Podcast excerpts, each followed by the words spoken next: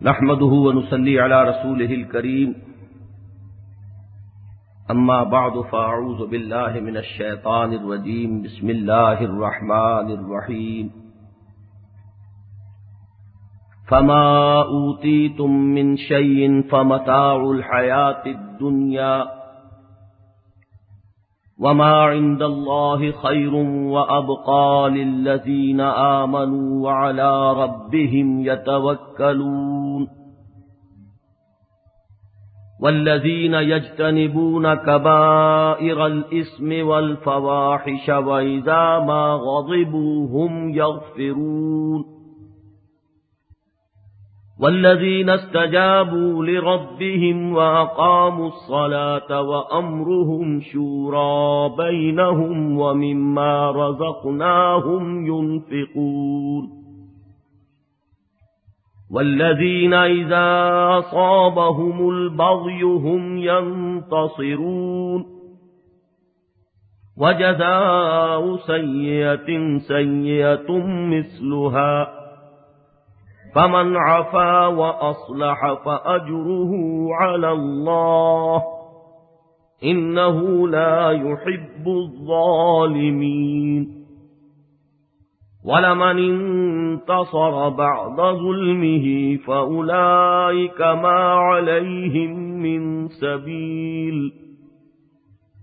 إنما السبيل على الذين يظلمون الناس ويبغون في الأرض بغير الحق. أولئك لهم عذاب أليم. ولمن صبر وغفر ان ذلك لمن عزم الأمور ومن يضلل الله فما له من ولي من بعده وترى الظالمين لما راه العذاب يقولون هل إلى مرد من سبيل وتراهم يعرضون عليها خاشعين من الذل ينظرون من طرف خفي. وقال الذين آمنوا إن الخاسرين الذين خسروا أنفسهم إن الخاسرين الذين خسروا أنفسهم وأهليهم يوم القيامة. ألا إن الظالمين في عذاب مقيم. وما كان لهم من أولياء ينصرونهم من دون الله. ومن يضلل الله فما له من سبيل. صدق الله العظيم. رب اشرح لي صدري ويسر لي أمري واحلل عقدة من لساني يفقهوا قولي. اللهم ألهمنا رشدنا وأعذنا من شرور أنفسنا. اللهم أرنا الحق حقا وارزقنا اتباعه وأرنا الباطل باطلا وارزقنا اجتنابه. آمین یا رب العالمین. کل ہم نے سورہ شورا کی اٹھارہ آیات کا مطالعہ کیا تھا، جن کے ابتدا میں بھی اس دنیا میں لوگوں کو جو رزق ملتا ہے اللہ کی جانب سے اس کا مسئلہ زیر بحث آیا تھا اور اختتام پر بھی پھر مضمون اسی مسئلے کی طرف لوٹ گیا تھا۔ ابتدا ہی میں ایک بات یہ بھی سامنے آئی تھی کہ اصل فیصلہ کن چیز یہ ہے کہ انسان طالب کس کا ہے، دنیا کا یا آخرت کا؟ من کا نہ یورید ہرسد دنیا نوتے ہی منہا وما لہو فی الآخرت من نصیب جو کوئی طالب ہے دنیا کا، دنیا کی کھیتی کا، ہم اس میں سے اس کو کچھ دے دلا دیتے ہیں۔ اس کی ساری بھاگ دوڑ، اس کی ساری سی و جوہد کو بالکل ہی بیکار اور لا حاصل نہیں بنا دیتے۔ جیسا کہ سورہ بنی اسرائیل میں ہم نے دیکھا منکان یرید العاجلت اجلنا لہو فیہا ما نشاؤ لمن نرید۔ جو عاجلہ کا طالب ہوتا ہے تو ہم دے دیتے ہیں اس کو، ان میں سے جس کو چاہیں اور جتنا چاہیں۔ لیکن پھر یہ کہ آخرت میں ان کا کوئی حصہ نہیں۔ یہ بات بڑے ہی نرم الفاظ میں تو یہاں آئی۔ فما لہو فل آخرت من نصیب۔ اور یہی بات ذرا ایک وعید کے پیرائے میں سورہ بنی اسرائیل میں آئی۔ سم جالنا لہو جہنم یسلاح مضموم مدھورا اور جو آخرت کے طالب ہوں، یہاں فرمایا کہ نزد لہو فی ہرسی اس کی کھیتی میں ہم اضافہ کرتے رہتے ہیں، بڑھوتری ہوتی رہتی، ایزادگی افزونی۔ اور وہاں یہ فرمایا سورہ بنی اسرائیل میں، ومن اراد الآخرت و سا لہا سا فہو مومن فولا کا نسا مشکورا جو آخرت کا طالب ہوا اور اس نے اس کے لیے وہ محنت کی کہ جو اس کی محنت ہے،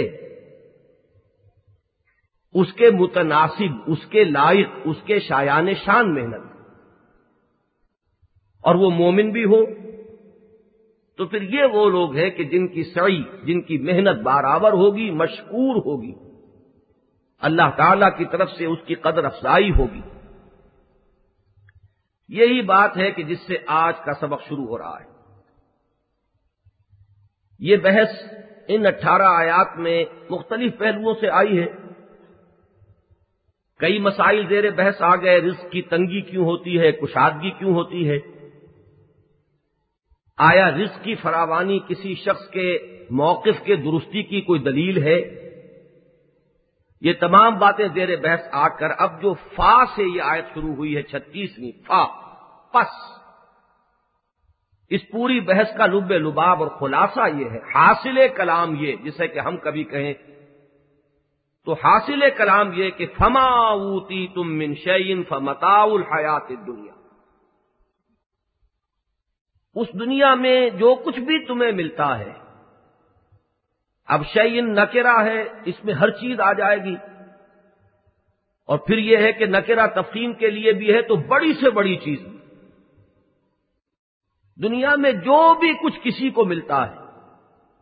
فمتا الحیات دنیا تو یہ جان لو کہ اس کی اصل حقیقت یہ ہے کہ دنیا کی زندگی کا ساز و سامان۔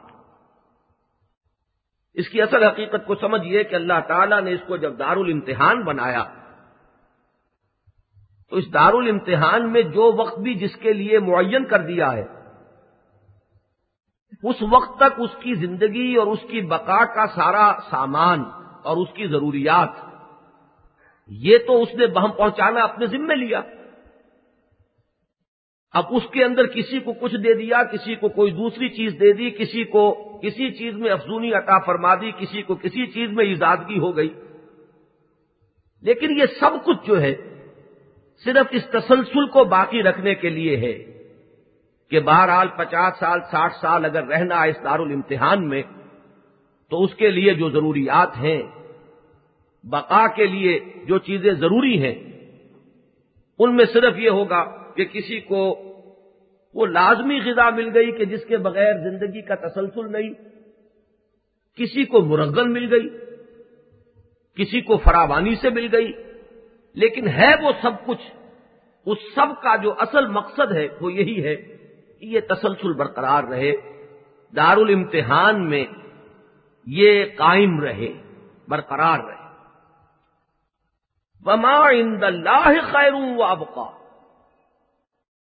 جو کچھ اللہ کے پاس ہے، یہ ہے وہ دار الآخرہ وہ بہتر بھی ہے اور اب کا بہت باقی رہنے والی۔ اب یہ افعل التفصیل یہ انگریزی میں سپرلیٹو اور کمپیریٹو یہ دونوں جو ڈگریز ہیں ایڈجیکٹوز کی دونوں اس کے اندر موجود ہوتی ہیں۔ اگر ابقا کے بعد من ہو، تو تو ہوگا تقابل کمپیریٹو لیکن اگر کوئی من نہیں ہے، کسی اور چیز سے تقابل نہیں ہے، تو پھر یہ سپر لیٹو ہے۔ سب سے زیادہ باقی رہنے والی۔ یہی وہ چیز ہے کہ جس کو قرآن مجید بار بار بیان کرتا ہے کہ انسان کے نقطۂ نظر میں جو کجی آتی ہے، اس کے سارے طرز عمل میں جو غلطی پیدا ہوتی ہے، وہ اسی نسبت و تناسب کو نہ سمجھنے سے۔ بل تو سے رون الحیات دنیا بل خیر و ابا اب یہ بل جو ہے، تمہاری ساری کجروی، ساری گمراہی، ان سب کا اصل سبب کیا ہے؟ ایسار کہتے ہیں ترجیح دے دیں بل تو سے رون الحیات دنیا تم اس دنیا کی زندگی کو ترجیح دے بیٹھتے ہو۔ درا حالے کے واقعہ یہ ہے کہ بل آخرت خیرم و ابا آخرت جو ہے وہ بہتر بھی ہے اور بہت باقی رہنے والی اسی طریقے سے سورہ قیامہ میں جہاں بھی وہ فائنل انالیس ہے، اصل تشخیص کیا ہے، اصل مرض کیا ہے۔ کل بل تو حبون العاج لتا بترون الآخرہ یہ جو کچھ تم زبان سے کہہ رہے ہو، جو اعتراضات کر رہے ہو، قیامت کیسے ہو جائے گی، مٹی ہو کر مٹی میں مل جائیں گے تو کیسے اٹھ جائیں گے؟ یہ تو سب تمہاری اوپر اوپر کی باتیں ہیں۔ جو تمہارے دل کا چور ہے اصل۔ وہ یہ ہے کہ تحبون العاج لاتا و تذرون الآخرہ آجلا کی محبت میں تم گرفتار ہو اور آخرہ کو تم چھوڑ بیٹھے۔ یہ ہے اصل چیز۔ یوں سمجھیے کہ کانٹے کی بات ہر شخص ہم میں سے بھی جب بھی اپنے آپ کو ایسس کرنا وہ سیلف اسسمنٹ ہاسبو انفسکم من قبل ان تو محاسبہ کر لیا کرو اپنا خود، اس سے پہلے کہ تمہارا محاسبہ ہو۔ تو اصل میں تو تولنے والی چیز یہی ہے، آدمی بل انسان و علا نفس ہی بصیرہ۔ یہ بھی سورہ قیامہ ہی میں رہنمائی ہو گئی۔ انسان اپنے بارے میں خوب جانتا ہے کہ میں کہا ہوں۔ دوسروں کے بارے میں تو سارا گمان ہی گمان ہے، قیاس ہی قیاس ہے۔ لہذا دوسروں کے ساتھ تو معاملہ کرنا چاہیے ان کے ظاہر کی بنیاد پر۔ البتہ علا نفس ہی بصیرہ، خود اپنی ذات جو ہے، اس پر اسے خوب بصیرت حاصل ہے۔ لہذا وہ اپنے آپ کو دیکھے کہ کہاں کھڑا ہے۔ یہاں یہ بات جان لیجیے کہ اب اگلی آیات میں وہ جو ایک مطالبہ دین کا آیا ہے، اس سورہ مبارکہ میں بڑی جامع اصطلاح میں عقیم الدین۔ اس فریضے کی ادائیگی کے لیے جو لوگ اٹھے ان میں جو صفات مطلوب ہیں ان کا ذکر آ رہا ہے۔ ایک پوری کردار نگاری نگاہوں کے سامنے آ جائے گی۔ کون کون سے اوساف ان میں مطلوب ہیں؟ ویسے قرآن مجید کا یہ اسلوب ہے اور تعویل عام اور تعویل خاص کا فرق۔ جب ہم اسے جو اس کا عام الفاظ ہے، اس کے اعتبار سے پڑھیں گے۔ الاعتبار العموم لفظ اس کے پہلو سے تو پھر یہ شرائط بن جائیں گے کہ اگر اقامت دین کی اس جد و جہد کے لیے کھڑے ہونا ہے تو یہ چیزیں اپنے اندر پیدا کرنی ہوں گی۔ اور تعویل خاص کو دیکھیے کہ جب یہ آیات نازل ہوئی تو یہ تصویر حال ہے۔ بل فیل ایک گروہ، ایک جماعت اس مقصد کے لیے کھڑی ہو چکی محمد الرسول اللہ صلی اللہ علیہ وسلم کی دعوت کے نتیجے میں جو لوگ ایمان لائے یہ در حقیقت ان کے اوساف ہے کہ جن کی طرف اشارہ کیا جا رہا ہے، یہ ہے وہ قدسی جماعت، جو اس فریضے کی ادائیگی کے لیے اٹھ کھڑی ہوئی۔ تو یہاں سب سے پہلے یہ سمجھ لیجیے کہ اس جماعت کی جو بھی کردار سازی ہے، اس میں اصل چیز جو ہے، اس کی جڑ اور بنیاد ہے، وہ آخرت کا یقین اور انسان کا طالب آخرت بن جانا اور دنیا کو اپنی ایک عارضی قیام گاہ، بلکہ اس سے بھی آگے بڑھ کر نبی اکرم صلی اللہ علیہ وسلم کے الفاظ میں، کن فت دنیا کا ان کا غریب و عابر و سبیل، دنیا میں ایسے رہو گویا کہ تم اجنبی ہو یا راہ چلتے مسافر ہو۔ اس سے زیادہ دلچسپی دنیا سے نہ رہے۔ برتو اس کو، استعمال کرو اسے۔ رہبانیت کی تلقین نہیں ہے۔ کل من ہر رمضینت اللہ اخرج الباد ہی بات من رسک وہ رحبانیت کا تصور اسلام میں نہیں ہے. اگر اللہ نے دیا ہے تو حضور نے فرمایا کہ اگر اللہ نے تم پر انعام فرمایا ہے تو اس نعمت کا ظہور ہونا چاہیے تمہاری شخصیت میں. یہ نہیں کہ پھٹے پرانے ہی کپڑے پہنے رہو کہ کوئی شخص خام خواہ تمہاری شکل دیکھ کر تمہیں سائل سمجھے اور کوئی خیرات دینے کی کوشش کرے. اگر اللہ نے دیا ہے تو اس کا ظہور ہو، یہ بھی شکر ہے۔ لیکن یہ کہ اس دنیا سے دل نہ لگے۔ یہاں پھلنے، پھولنے اور پھیلنے کی فکر نہ ہو۔ بس یہ ہے بنیادی بات۔ اور یہ جان لیجیے کہ اس میں دوسروں پر اعتراض کرتے ہوئے اس بات کو پھر انسان کی ایک مجبوری ہے کہ ایک حد تک ہی انسان جا سکتا ہے۔ اسسمنٹ میں۔ لیکن اپنے بارے میں خوب جان سکتا ہے کہ اس کا جو رجحان ہے وہ کدھر ہے اور اصل میں وہ طالب دنیا کا بن گیا ہے یا پھر واقع طالب آخرا فما اوتی تم منشین فمتا الحیات دنیا وما عند اللہ خیر و ابقا اب یہاں سے للزینہ یہ بات شروع ہوئی۔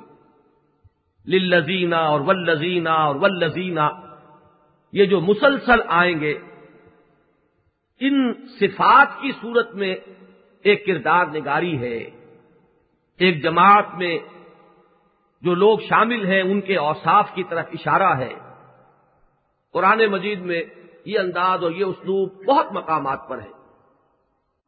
جیسے سورہ مومنون میں، قد افلح المومنون الذين هم في صلاتهم خاشعون والذين هم عن اللغو موردون والذين هم للزكاه فاعلون والذين هم لفروجهم حافظون اب یہ چلتی ہے، یہ صفات ایک حیولہ ہے، انسانی سیرت و کردار کا ایک نقشہ سامنے آ گیا۔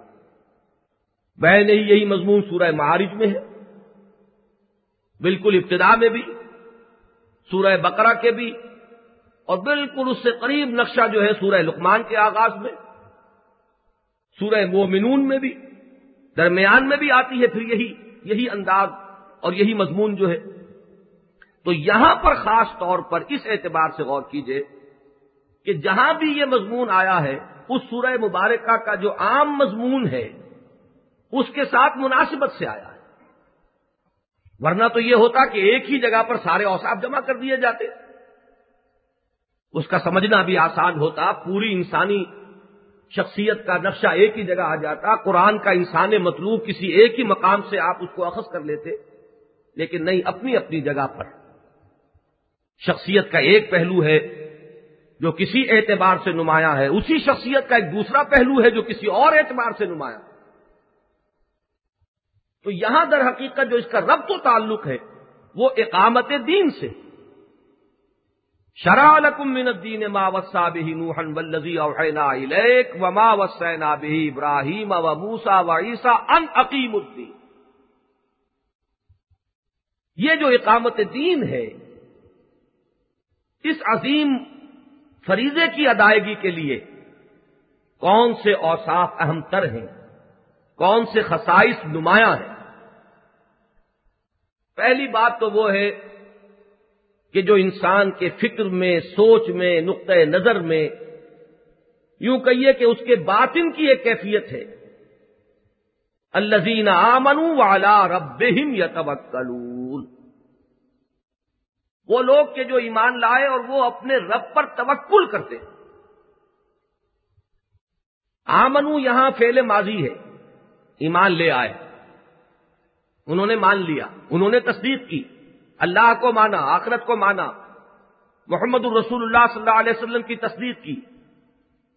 لیکن اس کے بعد ان کے رویے میں، ان کے مسلسل عمل میں اس ایمان کا جو خلاصہ، اس کا جو جوہر، اس کا جو لب لباب، اس کا جو اصل حاصل ہے، اس کا جو نچوڑ ہے، جس کو یہاں فیل مظاہرے کی شکل میں لائے، اس لیے کہ اس میں دوام ہے، اس میں استمرار ہے، اس میں حال بھی ہے اور مستقبل بھی ہے۔ والا ربہم یتوکلون۔ یہ لب لباب ہے، یہ خلاصہ ہے۔ آخرت کا ذکر تو پچھلی آیت میں ہو گیا تھا۔ اب یہاں ایمانیات میں سے ویسے بھی اصولی اور نظری اعتبار سے اصل ایمان ایمان باللہ ہے۔ الزین آمن والا رب ہند یا وہ ایمان کے جس میں توکل۔ اب ظاہر بات ہے توکل کا اگر تجزیہ آپ کریں گے، کسی پر پورا اعتماد، کسی پر پورا بھروسہ اور توکل کے لفظ میں یہ بھی ہے کہ کسی کے سپرد کر کے آدمی مطمئن ہو جائے۔ آپ نے ایک مقدمہ اپنے ایک وکیل کے حوالے کر دیا۔ اب آپ کو ایک اطمینان ہو گیا۔ میری طرف سے لڑنے والا ایک ہے۔ کسی معاملے میں آپ نے کسی کو کی توکیل کر دی۔ اب آپ جو ہے ایک طرح سے بری ہو گئے۔ تو تفویض الامر اللہ۔ اللہ پر اعتماد، یہ یقین کہ اللہ میرا ساتھ کبھی نہیں چھوڑے گا۔ وہ میری تمام ضروریات کا بہم پہنچانے والا ہے۔ الزی یوتیمونی و یسکین ویزا مریض تو فہو یشفین۔ اور وہی ہے کہ جو راستہ دکھائے گا، اس کے ذمے ہے۔ وہ لذیذ جہادوفینا نہ بھی سب لنا ایک اعتماد، ایک سہارا، ایک بھروسہ، اور اپنے معاملے کو اس کے حوالے کر کے نچنت ہو جانا۔ یہ ہے وہ کیفیت کہ اگر یہ حاصل ہوئی ہے ایمان باللہ کے نتیجے میں، تب تو ایمان واقعی ہے، حقیقی ہے۔ لیکن اگر یہ نہیں ہے، دل اڑا اڑا سا ہے، طبیعت ٹھک نہیں رہی نہ معلوم کیا ہو جائے گا؟ اندھے بہرے مادے کے حوالے ہم ہیں۔ پتا نہیں کدھر سے کیا صورت پیدا ہو جائے۔ یا وہ میرا دشمن ہے پتا نہیں وہ کیا گدن مجھے پہنچا دے۔ وہ میرا برا چاہتا ہے پتا نہیں کون سی تکلیف اس کے ہاتھوں مجھے پہنچ جائے۔ یہ ساری کیفیات جو ہیں، یہ اس بات کی علامت ہے کہ اللہ کی ذات پر ابھی توکل نہیں ہوا۔ اس پر ابھی اعتماد نہیں۔ اور یہ میں عرض کر چکا ہوں کہ اس اعتماد اور توکل کا سارا معاملہ جو ہے وہ خود انسان کے اپنے خلوص و اخلاص پر ہے۔ اگر انسان اپنے باطن میں جھانکے اور محسوس کرے کہ میں اللہ کے ساتھ دھوکے بازی نہیں کر رہا، تو اللہ کے بارے میں بھی اسے یہ یقین رہے گا کہ وہ کبھی میرا ساتھ نہیں چھوڑے گا۔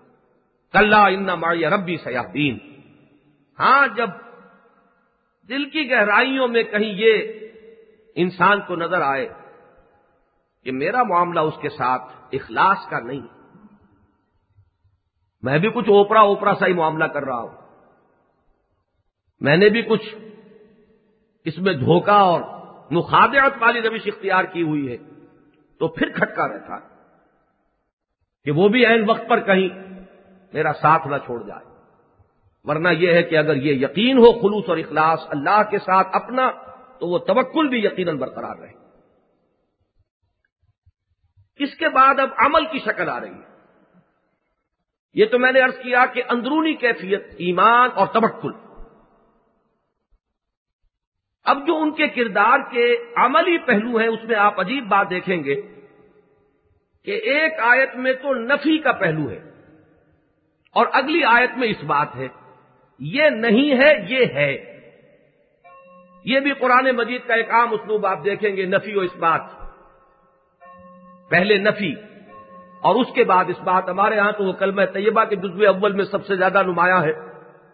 لا الہ الا اللہ۔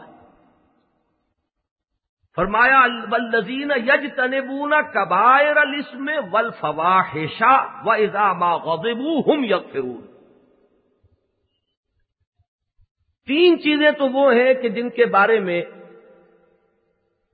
ایک تنظیح کہہ لیجیے، نفی کہہ لیجیے، سلبی کیفیت مطلوب ہے۔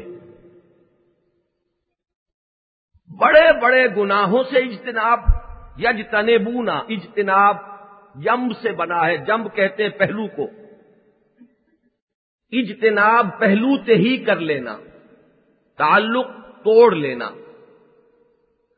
یجتنبونا کبائر الاسم۔ یہاں میں ابھی لفظ کا ایک ہی ترجمہ کر رہا ہوں، گناہ۔ بڑے بڑے گناہ۔ دوسری چیز ول یہ فواہشہ جو ہے، یہ تمام کے تمام فواہش کبائر الاسم والفواحشہ۔ تمام فواہش جو ہیں ان سے اجتناب لازمی۔ اور تیسرے یہ کہ جب غصہ آئے تو اس کو پی جانا اور درگزر سے کام لینا۔ اب یہاں ان تینوں چیزوں کا علیحدہ علیحدہ مفہوم سمجھیے۔ اسم کا ترجمہ ویسے تو گناہ کر دیا جاتا ہے، بڑی مشکل ہے۔ ایک لفظ سے ایک لفظ کا ترجمہ کرنا ہو تو اس کے سوا چارہ کار نہیں ہے۔ لیکن اس مسل میں کسے کہتے ہیں؟ ایک شریف اور بامروت انسان سے جس رویے کی توقع ہوتی ہے، اس کا پورا نہ ہونا یہ اس میں آسما کہتے ہیں عربی میں اس اونٹنی کو کہ جو قافلے کے ساتھ نہیں چل پائی، پیچھے رہ گئی۔ وہ آسما ہے۔ اب دیکھیے یہ فطرت کی بدیہیات میں سے ہے، شریف انسان کی روش کیا ہونی چاہیے؟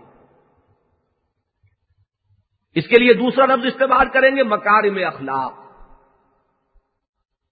اس کو مذہبی سطح پر لائیں گے تو واجبات اور فرائض۔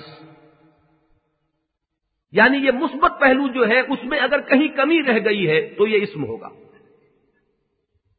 اسی لیے اس کے مقابلے میں عام طور پر لفظ بر آتا ہے۔ اور بر میں کچھ ایفا، پورا کر دینا، وفاداری۔ کچھ اس قسم کا مفہوم جو ہے لفظ بر کے اندر شامل ہے اور اس کے برعکس آئے گا اسم۔ توقع کچھ اور تھی، ایک شریف انسان کی روش کچھ اور ہونی چاہیے تھی۔ ایک بابروت انسان کو یہ کرنا چاہیے تھا۔ کسی بھوکے کو دیکھ کر کھانا کھلانا چاہیے تھا۔ اتام مسکین، انسان کی انسانیت کا تقاضا ہے۔ اگر وہ اس نے نہیں کیا تو یہ اس میں افائے عہد انسان کی شرافت کا تقاضا نہیں کر رہا تو یہ اس میں اب اس میں دیکھیے کہ یہاں پر تو لفظ کبائر کا اضافہ کیا۔ اس لیے کہ واقعہ یہ ہے کہ ویسے انسان بڑھے تو اس کی کوئی حد نہیں ہے۔ لیکن یہ ہے کہ انسان اگر موٹے موٹے واجبات جو فطرت کے روح سے بنیادی فرائض ہیں ان کو ادا کر دے تو اگر کہیں چھوٹی موٹی فروغ گزاشتے رہ جائیں تو ان کو قرآن مجید میں ایک سے زائد جگہ پر اس کی امید دلائی گئی ہے کہ اللہ اس کو معاف کرا یہی ہمارے یہاں تصور قبائل اور سغائر کا۔ کہ قبائل تو وہ ہیں کہ جن کو جب تک کہ توبہ نہ کی جائے، جیسی کہ اس کی شرائط ہے توبہ کی۔ ان کی معافی کا سوال نہیں ہے۔ لیکن سغائر جو ہیں وہ انسان جب کچھ دیکھ کام کرتا ہے تو بہت سے سغائر خود ہی اس کے ذریعے سے دھلتے چلے جاتے ہیں۔ آپ نے وضو کی تو آپ نے ہاتھ دھوئے تو ہاتھ کے سغائر جو ہے اس ہاتھ کے دھونے کے ساتھ ہی وہ دھل جاتے ہیں۔ آپ نے کلی کی تو اگر منہ میں کچھ سغائر کا کچھ اثر ہے تو وہ اس سے دھل جائے گا۔ ان الحسنات یوز ابن سیات اس کا سارا اطلاق جو ہے وہ یہی ہے۔ لیکن یہ کہ موٹی موٹی چیزیں ان کا انسان اہتمام کر رہا ہو۔ فطرت جو تقاضا کرتی ہے کہ انسان کو اس کی شرافت، اس کی انسانیت کا جو تقاضا ہے، اس کے اندر وہ جو معیار ہے، مطلوب، وہ بہت معیار بلند جو ہے، اس تک نہ بھی پہنچا ہو۔ تو بہرحال جو بڑی بڑی چیزیں ہیں، اس کی، اس کا اہتمام ہو اور بڑی بڑی کوتاہیوں سے اس نے اپنے آپ کو پاک کر دیا۔ فواہش میں البتہ یہ چیز ہے وہ برائی یعنی حیا کے خلاف جو چیز ہے، یہ بھی فطرت سے اس کا تعلق حیا فطرت کے اندر ہے۔ بل حیا و شعبت من المان ایمان کا ایک شعبہ ہے۔ انسان کے اندر برائی سے ایک دوری اور بودھ اللہ تعالی نے اس کی فطرت میں ودیت کی۔ ہے تو جن چیزوں کو برا سمجھ رہا انسان، اب یہ دوسرا پہلو ہو جائے گا۔ فوش چیزیں، بے حیائی کی چیزیں، ان سے اجتناب، کلی۔ الزین یجتنبون کبائر السم والفواحشہ اور تیسری چیز جو ہے انسان میں قوت غزبیہ ہے۔ اس میں بھی یہاں ذرا دیکھیے کہ کس قدر ماڈریٹ انداز ہے۔ معتدل انداز ہے، انتہا پسندانہ انداز نہیں ہے۔ اگر یہ انداز ہوتا، وہ گناہ کے قریب نہیں پھٹکتے۔ تو بات بہت اونچی چلی جاتی۔ یہ الفاظ قرآن استعمال کرتا ہے زنا کے لیے۔ ولا تقرب الزنا ان نحو کا نا فاحشتم وسا سبیلا وہ فاحشہ ہے۔ لہذا اس کے تو قریب تک نہ پھٹکو۔ بتک کوتاہیاں تقسیرات کون ہے جس سے نہ ہوں گی؟ جیسے وہ آئے جب نازل ہوئی سورہ انعام کی کہ ای الفریقین احق بالامن ان کنتم تعلمون الذين امنوا ولم يلبسوا ایمانهم بظلم اولئک لهم الامن۔ وہ لوگ جو ایمان لائیں اور ظلم کی کوئی آلائش نہ ہونے دیں اپنے ایمان میں، ان کے لیے امن ہے۔ تو صحابہ گھبرا گئے، حضور کون ہوگا ایسا؟ جس نے کسی درجے میں بھی کوئی ظلم نہ کیا ہو، کسی ساتھی پر، کسی دوست پر، کسی پڑوسی پر کبھی خود اپنی جان پر انسان ظلم کرتا ہے۔ تو حضور نے فرمایا کہ نہیں، پریشان نہ ہو، اس یہاں پر ظلم سے مراد شرک ہے۔ ورنہ یہ کہ وہاں اصل میں تسنو نہیں تھا، بالکل سیدھی سیدھی بات۔ خود نبی اکرم صلی اللہ علیہ وسلم سے براہ راست سوال ہو جاتا تھا، کیا آپ بھی؟ حضور فرماتے ہاں میں بھی میں بھی رحمت خدا بندی کا محتاج ہوں۔ تو یہ اصل میں بہت ہی فطری اور معتدل انداز ہے۔ الزین یج تنبونا کبائر السم ولفواحشا اور پھر یہ نہیں کہا کہ انہیں غصہ سرے سے نہیں آتا. اس کو دین میں رکھیے کہ یہ بھی انسان کی فطرت میں حمیت اور غیرت. بالکل بے غیرت انسان جو ہے، وہ کسی کام کا نہیں. غیرت ہو، حمیت ہو، خود عزت نفس بھی ہو. اپنے نفس کی تزلیل بھی اللہ نہیں چاہتا کہ آپ اس طرح کروائیں۔ یہ بھی تو امانت ہے اللہ کی آپ کے پاس۔ اس کا بھی اپنا ایک وقار ہے۔ ویسے یہ کہ جب انسان عمل کے میدان میں آتا ہے تو بڑی تلوار کی دھار کی طرح کی بات بن جاتی ہے کہ غرور اور عزت نفس کے درمیان فیصلہ بڑا مشکل ہو جاتا ہے۔ کسی وقت ہو سکتا دیکھنے والا یہ سمجھے کہ اس وقت غرور کا کی روش اختیار کر رہا ہے، حالانکہ اس کے اپنے نزدیک وہ عزت نفس کا تقاضا۔ لیکن عزت نفس یہ مطلوب شے حمیت مطلوب ہے، غیرت مطلوب ہے۔ حمیت جاہلیہ غلط ہے۔ حمیت جاہلیہ یہ ہے کہ آپ کو اپنی اپنی ذات کی، اپنے خاندان کی، اپنی قوم کی حمیت جو ہے وہ حق کی حمیت سے بڑھ جائے۔ یہ حمیت جاہلیہ ہے۔ تمام حمیتوں کے اوپر ایک حمیت حق رہے۔ اگر یہ ہے تو مطلوب ہے، لیکن حمیت کی نفی جو ہے، وہ کہیں درکار نہیں۔ ویزامہ غزبو البتہ یہ ہے، غصہ آیا۔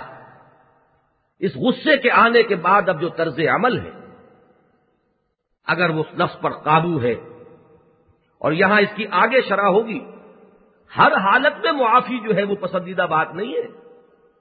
کسی وقت انتقام زیادہ پسندیدہ ہے۔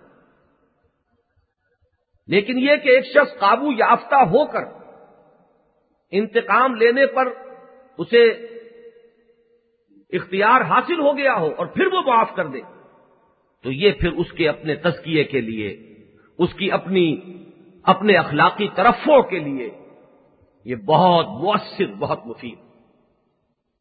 لیکن وہ کیفیت جو ہوتی ہے کہ کہرے درویش بر جانے درویش، اس سے کوئی انسان کو طرفوں حاصل نہیں ہوتا۔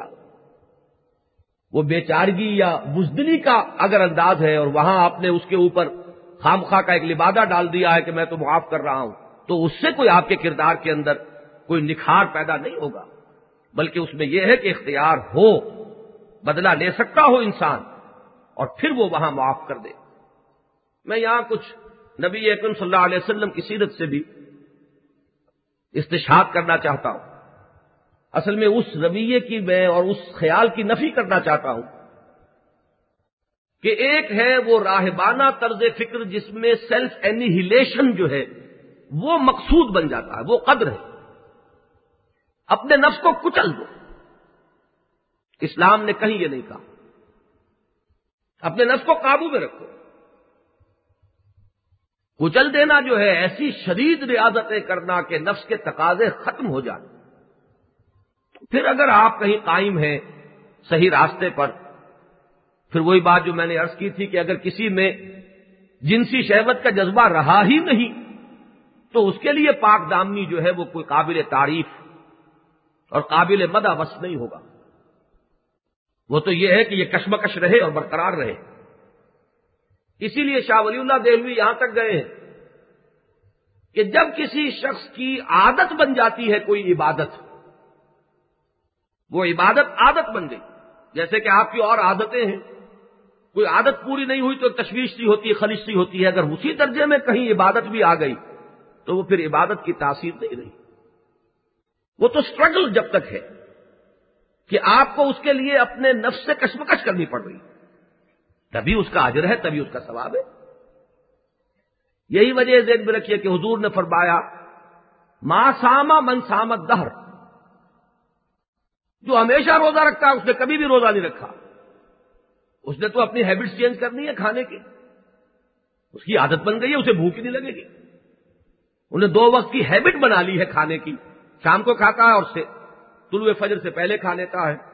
اگر یہ عادت بن گئی ماں سام من سامت دہر، جس نے ہمیشہ روزہ رکھا، اس نے بالکل روزہ رکھا ہی نہیں۔ یہ توڑ توڑ کے جب آپ روزہ رکھتے ہیں کہ نفس تقاضا کرتا ہے، دوپہر کے کھانے کا وقت ہوا، نہیں کھانا، روزہ ہے۔ اب معلوم ہوا کہ ایک کشمکش ہے، آپ نے اسٹرگل کی ہے اپنے اس کے تقاضے کے خلاف، اس کا اجر و ثواب ملے گا۔ تو یہ سیلف اینیہیلیشن بالکل ایک دوسرا نقطۂ نظر ہے۔ اور اس نفس کو بھی برقرار رکھتے ہوئے اور اس کو اس کا حق ادا کرتے ہوئے۔ مثبت یہاں پر یہ ہے، تلقین۔ ان نل نفس کالے کا حقن و ان زوج کالے کا حقن و ان زور کالے کا حقن ان سب کے حقوق ہے حقوق ادا کرو۔ یہاں اب آتا ہے معاملہ کچل۔ ایک دفعہ کچل دینا جو ہے اور اس کے بعد چین ہو گیا۔ تو وہ چین ہو گیا، لیکن پھر اس کے لیے اجر و ثواب نہیں۔ نبی اکرم صلی اللہ علیہ وسلم کا معاملہ غزبہ عہد میں ہوا ہے۔ آپ کو غصہ آیا ہے اور آپ کی زبان مبارک سے الفاظ نکل گئے۔ کیف یاد اللہ قومن خزب وجہ نبی بدم کیسے اللہ ہدایت دے گا اس قوم کو جس نے اپنے نبی کے چہرے کو خون سے رنگ دیا؟ گرفت ہو گئی۔ من البر من شے نہیں، محمد صلی اللہ علیہ وسلم۔ اس کا فیصلہ آپ نہیں کر سکتے۔ اما یتوب علیہم و اما یعذب یہ اللہ کے ہاتھ میں فیصلہ ہے۔ وہ چاہے گا تو ان کو توبہ کی توفیق دے دے گا، چاہے تو ان کو عذاب دے۔ یہ اس کا فیصلہ اسی طرح ایک مرتبہ آپ مال غنیمت کی تقسیم فرما رہے تھے۔ تو ایک شخص کوئی بے ادب گستاخ قسم کا شخص اس نے ذرا تلخی سے ٹوک دیا، حضور کو اے دل یا محمد۔ اے محمد صلی اللہ علیہ وسلم، عدل کیجیے، انصاف کیجیے۔ اس آیا حضور کو آپ نے فرمایا علم عادل فمائی عادل اگر میں انصاف نہیں کروں گا تو اور کون انصاف کرے؟ یہ چیزیں جو ہیں، سیرت محمد علیہ صاحب صلاحت وسلام کے یہ پہلو، جہاں یہ معلوم ہو کہ وہ اندر ایک انسان انسان کامل ہے، موجود ہے۔ صاحب کہتے ہیں، حضور، مجھے تمہاری اس دنیا سے جو چیزیں پسند ہیں، عورتیں پسند ہیں۔ کوئی اس میں حجاب محسوس نہیں کیا، نبی اکرم صلی اللہ علیہ وسلم۔ خوشبو پسند ہے۔ جو بھی فطرت ہے، اس پر کوئی بھی آرٹیفیشل قسم کے پردے نہیں ہیں۔ نہ اس کی اس طریقے سے اس کو کچل دینا اور قلب ماہیت کر دینا، یہ ہمیں محمد الرسول اللہ صلی اللہ علیہ وسلم کی سیرت میں نظر نہیں آتا صاف صاف بات، سیدھی سیدھی بات۔ وہ جو بڑی مشہور حدیث اور طویل حدیث ہے، کئی مرتبہ ہم نے پڑھی ہے۔ صبح کے وقت سفر میں سب لوگ اونگ گئے، سواریاں ادھر ادھر متفرق ہو گئیں۔ حضور کے ساتھ صرف حضرت معاذ ابن جبل لگے ہوئے تھے، اپنی اونٹنی ساتھ ساتھ لیے ہوئے۔ حضور کی اونٹنی نے ٹھوکر کھائی، اس سے حضور کی آنکھ کھلی۔ حضور نے ذرا پردہ ہٹایا۔ اور آپ نے فرمایا کہ میں نہیں سمجھتا تھا کہ لوگ اتنے فاصلے پر ہوں گے مجھ سے۔ تو حضرت معاذ ابن جبل نے معذرت خان انداز میں، کہ حضور، نیند کا اثر ہے، لوگ اونگ گئے۔ فوراً جو بات حضور فرماتے ہیں وہ آنا کن تو نہ سن ہاں میں خود بھی اونگ رہا تھا۔ کوئی یہ چیز جو ہے کثر شان ہو، کسی پہلو سے بھی اس کو چھپانے کی کوشش کی جائے۔ کہ یہ تو جبلی اور طبی تقاضے ہیں انسان کے۔ میری شان سے تو یہ فروتر ہے۔ وہ آنا کن تو نہ ہاں مجھے بھی اونگا گئی تھی، ٹھیک ہے۔ تو اس پہلو کو ضرور سامنے رکھیے۔ اور اسی سے در حقیقت ایک متوازن نقشہ سامنے آئے گا۔ تو پہلے تو یہ منفی تین امور آ گئے۔ ولزین یج تن بونا کبائر السم ول فواہشا ویزا با ہم یگ اب آ رہی ہے پازیٹو چیزیں۔ ولزین استجابول رب اور وہ لوگ کہ جنہوں نے اپنے رب کی پکار پر لبیک کہی۔ یہ ہے ذرا اہم نقطہ یہاں پر کہ سمجھیے وہ پکار ہے کیا۔ اس صورت کے مضامین کو سامنے رکھیے تو وہ پکار ایک ہی آئی ہے۔ ان نقیم الدین۔ جمع کے سیدھے سے یہاں پر فیل امر ایک ہی آیا۔ باقی تو سارے عوامر جو تھے وہ مخاطب ہو کر محمد الرسول اللہ صلی اللہ علیہ وسلم سے بصیغ واحد آئے۔ فل زالے کا فد وسطیم کما امرتا ولا تب احواہ وقل آمن تو بیمان اللہ کتاب یہ تمام چیزیں سیکھے واحد۔ یہ میں عرض کر چکا ہوں، یہ وہ دور ہے کہ جس میں ابھی نمایاں حیثیت جو ہے وہ ایک دائی کی حیثیت سے محمد الرسول اللہ صلی اللہ علیہ وسلم جماعت ابھی تیار ہو رہی ہے۔ سورہ حامی مسجدہ کے بارے میں تو ایک واضح روایت موجود ہے کہ جس سے اس کا زمانہ نزول معین ہو جاتا ہے، سن چھ نبوی۔ اور یہ صورت بالکل اسی کا مسنہ معلوم ہوتی ہے مضامین کے اعتبار سے، تو یہی تقریباً اس کا زمانہ نزول ہے۔ بعض حضرات نے ان آیات میں، چونکہ ذرا ایک ملیٹنٹ انداز ہے تھوڑا سا، ابھی آپ دیکھیں گے۔ تو اس کی وجہ سے کچھ یہ سمجھا ہے کہ شاید یہ ہجرت سے متصر قبل کی یہ باتیں ہیں کہ جبکہ ابھی وہ تصادم اور جنگ، جسے میں ایکٹیو ریزسٹنس کہتا ہوں، اس کا دور شاید شروع ہونے والا ہے، تو اس وقت یہ ہدایات آ رہی نہیں اس کا زمانہ نزول معین ہوتا ہے، اس کا تمام مضامین کی جو ایک دوسرے کے ساتھ چولیں بیٹھی ہوئی ہیں، وہ بالکل درمیانی زمانے کی جو ہے مکی دور کا جو درمیانی عرصہ ہے، اس کی یہ سورہ مبارکہ ہے۔ یہ در حقیقت وہ اساسات ہیں جن پر وہ جماعت تیار ہو رہی ہے۔ تو وہ جو استجابت کی بات ہے، اس کو یہاں معین طور پر سمجھیے۔ ویسے پورے قرآن مجید اور ابتدا سے جس طرح مضامین آ رہے ہیں، ان سب کو جمع کیجیے تب بھی بات وہیں جا پہنچے گی۔ پہلا مطالبہ اور پہلا تقاضا جو ہے، وہ تو ہے کہ اللہ کی بندگی کرو۔ ہاتھی کے پاؤں میں سب کے پاؤں، اس ایک لفظ میں سب کچھ ہے۔ حضرت موسا علیہ السلام سے پہلا مخاطبہ ہو رہا ہے۔ وہ تو بیچارے آگ لینے آئے تھے یہاں۔ کچھ اور ہی صورت حال پیش آ گئی۔ نقشہ جو سورہ قصص میں کھینچا گیا، وہ تو ایسے بھاگے تھے کہ پیچھے مڑ کر نہیں دیکھ رہے تھے۔ کہ یہ کدھر سے آواز آ گئی ہے، انہیں روکا گیا ہے، اطمینان دلایا گیا۔ پہلی بات جو فرمائی گئی، اننی ان اللہ لا الہ الا انا فعبدنی واقم الصلاۃ لذکری پہلا تقاضا یہ ہے، میری بندگی کرو۔ وما خلقت الجن والانس الا ليعبدون۔ میں نے جنوں اور انسانوں کو پیدا ہی صرف اس لیے کیا کہ میری بندگی۔ اب یہی تقاضا ہے، پورا کیجیے۔ استجیبوا لربکم۔ کل کا ہمارا سبق جو ہے، وہ اسی حکم سے شروع ہوگا۔ کل کا ہمارا سبق۔ آج یہ کلام خبریہ ہے۔ یہ اس جماعت کا نقشہ کھینچا جا رہا ہے۔ یہ ابو بکر، یہ عمر، یہ حمزہ۔ ایمان لا چکے ہیں اس وقت تک۔ یہ جو درویش ہیں محمد کے گرد صلی اللہ علیہ وسلم، یہ بلال، یہ خباب الارض، یہ عبداللہ ابن مسعود رضی اللہ تعالی عنہ اجمعین۔ پھر یہ کہ سعد ابن ابی وقاص، یہ عثمان ابن عثمان ابن عفان، یہ جو اونچے شرفا کے گھرانے ہیں قریش کے، ان کے چشم و چراغ، وہ بھی ہیں اور وہ بیچارے غلاموں کے طبقے سے ایمان لانے والے وہ بھی ہیں۔ لیکن ان میں جو وہ اقدار مشترک ہیں، ان کے جو اوصاف ہیں، کہ جو انہیں ممیز کر رہے ہیں اپنے معاشرے سے۔ الزین آمن والا ربہم یتوکلون والذین یجتنبون کبائر الاسم والفواحش واذا ما غضبوا یغفرون۔ جو حکم آیا۔ نماز کا حکم آیا بسر و چشم حاضر ہجرت کا حکم آ گیا بسر و چشم حاضر جس وقت کا جو تقاضا ہے، جس وقت کا جو مطالبہ ہے۔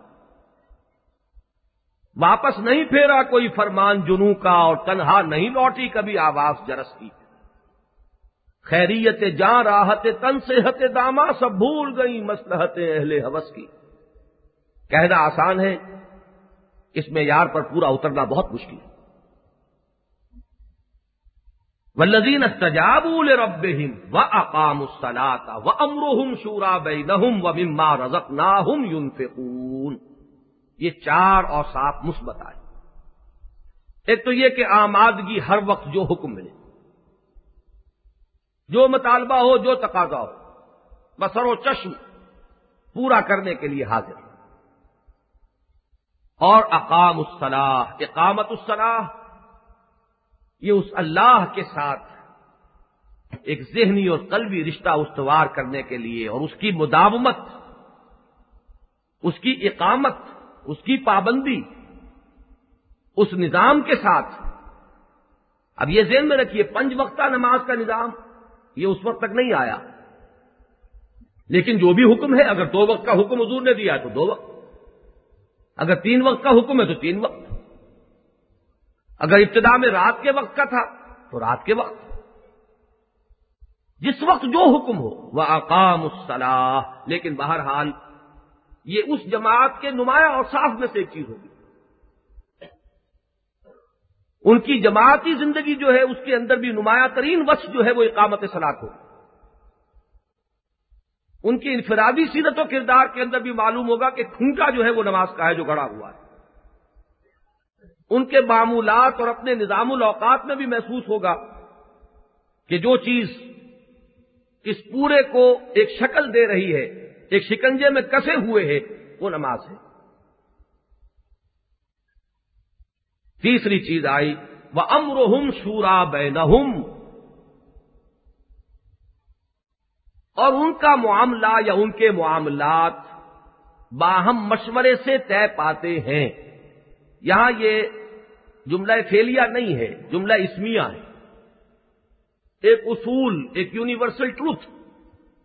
یہ جو اسلوب کا کی تبدیلی ہے یہاں اس کو نوٹ کیجیے، باقی سب جو ہے وہ فیل ہے ولدین استجابول رب فیل۔ وہ اقام الصلاح فیل۔ مما رزقناہم ينفقون، فیل۔ لیکن درمیان میں ایک جملہ اسمیہ آیا۔ وہ امرحم شورا بینہم یہ ایک اصول ہے، ایک یونیورسل ٹروتھ ہے۔ ایک روح ہے مشاورت کی کہ جو ان کے تمام معاملات میں جاری ہوتا ہے۔ یہ بات عقل کے بھی مطابق اور قرآن مجید نے اس کو ایک اہم اصول کے ساتھ کی حیثیت سے بھی ہمارے سامنے رکھ دیا۔ ویسے تو یہ ہے کہ اپنے ذاتی معاملات میں بھی حضور کی تاکید ہے، مشورہ کیا کرو۔ بالکل نجی معاملات ہیں ان میں بھی۔ اگر کوئی شخص مشورہ نہیں کرتا ہے تو یہ جان لیجیے کہ اس میں اس بات کی غمازی ہے کہ وہ خود کو عقل کل سمجھ رہا ہے۔ یا اپنے ساتھیوں پر اسے اعتماد نہیں ہے۔ یہ دونوں پہلو جو ہیں، یہ کسی شخص کی شخصیت اور اس کی ذہنیت کی بڑی ہی ایک گھناونی تصویر پیش کرتے ہیں۔ مشورہ۔ لیکن جہاں معاملہ ہو اجتماعی مسائل کا، وہاں تو ساج بات ہے کہ اس کے سوا کوئی اور چارہ کار ہے ہی نہیں۔ اس لیے کہ اس اجتماعی معاملے میں جو لوگ بھی شریک ہیں، آخر ان کا حق بنتا ہے یہ کہ ان سے بھی رائے لی جائے۔ ان کو بھی مشورے میں شامل کیا جائے۔ کوئی فیصلہ کرنے میں وہ بھی یہ محسوس کریں کہ ہمیں اپنی رائے دینے کا حق ملا ہے اور موقع ملا ہے۔ ورنہ یہ ایک خالص اقتلفی والی بات ہو جائے گی، معاملہ اجتماعی ہے۔ تو وہاں تو اس کے سوا چارہ کار ہے ہی نہیں۔ لیکن انفرادی سطح پر بھی واقعہ یہ ہے کہ اس کے دونوں پہلو جو ہے کہ یا تو انسان اپنے آپ کو عقل کل سمجھ رہا ہے، یہ عجب ہے۔ جس کو مہلکات میں نبی اکرم صلی اللہ علیہ وسلم نے سب سے زیادہ شریف قرار دیا۔ وہی اشد ہن ایجاب المرے بے نف سے ہی انسان کا اپنے آپ کو کچھ سمجھنا۔ یہ مہلکات میں ہی اشد ہن شدید ترین۔ اور اگر وہ اپنے ساتھیوں سے، دوستوں سے مشورہ نہیں کر رہا ہے اپنے ذاتی معاملات میں، تو جیسا کہ میں نے ارض کیا، یہ در حقیقت ووٹ آف نو کانفیڈنس ہے۔ اعتماد نہیں۔ البتہ اس میں ایک بات سمجھ لیجیے کہ مشورے کے لیے کیا نظام بنتا ہے۔ یہ بالکل ایک دوسری چیز ہے۔ ایک روح ہے مشورہ۔ ہر سطح پر، ہر لیول پر، ہر اجتماعیت میں، ہر ادارے میں، ہر جماعت میں اس کا قائم رہنا یہ تو ہر شک کو صبح سے بالا کرے کوئی بہت ہی نامعقول شخص ہوگا کہ جو اس کا کسی درجے میں بھی استخفاف کرے۔ لیکن اس کی شکل کیا؟ مختلف اجتماعی حیتوں میں فرق ہے۔ اب ایک گھرانہ ہے، خاندان ہے، یہ بھی اجتماعی ادارہ ہے۔ اس میں بھی ابتدان دو فریق شریک ہیں۔ شوہر ہے، بیوی ہے۔ اس گھر کے ادارے کے اندر بھی ایک ہارمنی باہمی اعتماد کی فضا، یہ بغیر مشورے کے کبھی نہیں۔ لیکن پھر یہ کہ اس مشورے کی ایک حد آتی ہے اور وہ حد اس آیت سے معین ہوگی کیا رجال و قوامون علی النساء۔ اب یہاں دو ہی فریق ہیں۔ مشورہ ضرور ہو۔ لیکن پھر یہ کہ کون ہے جس کے ہاتھ میں امر ہے؟ فیصلہ کون کرے گا؟ اس کا آپ تعین نہیں کریں گے تو اس ادارے میں تو فیصلہ ہو ہی نہیں سکتا، دو ہی فریق ہے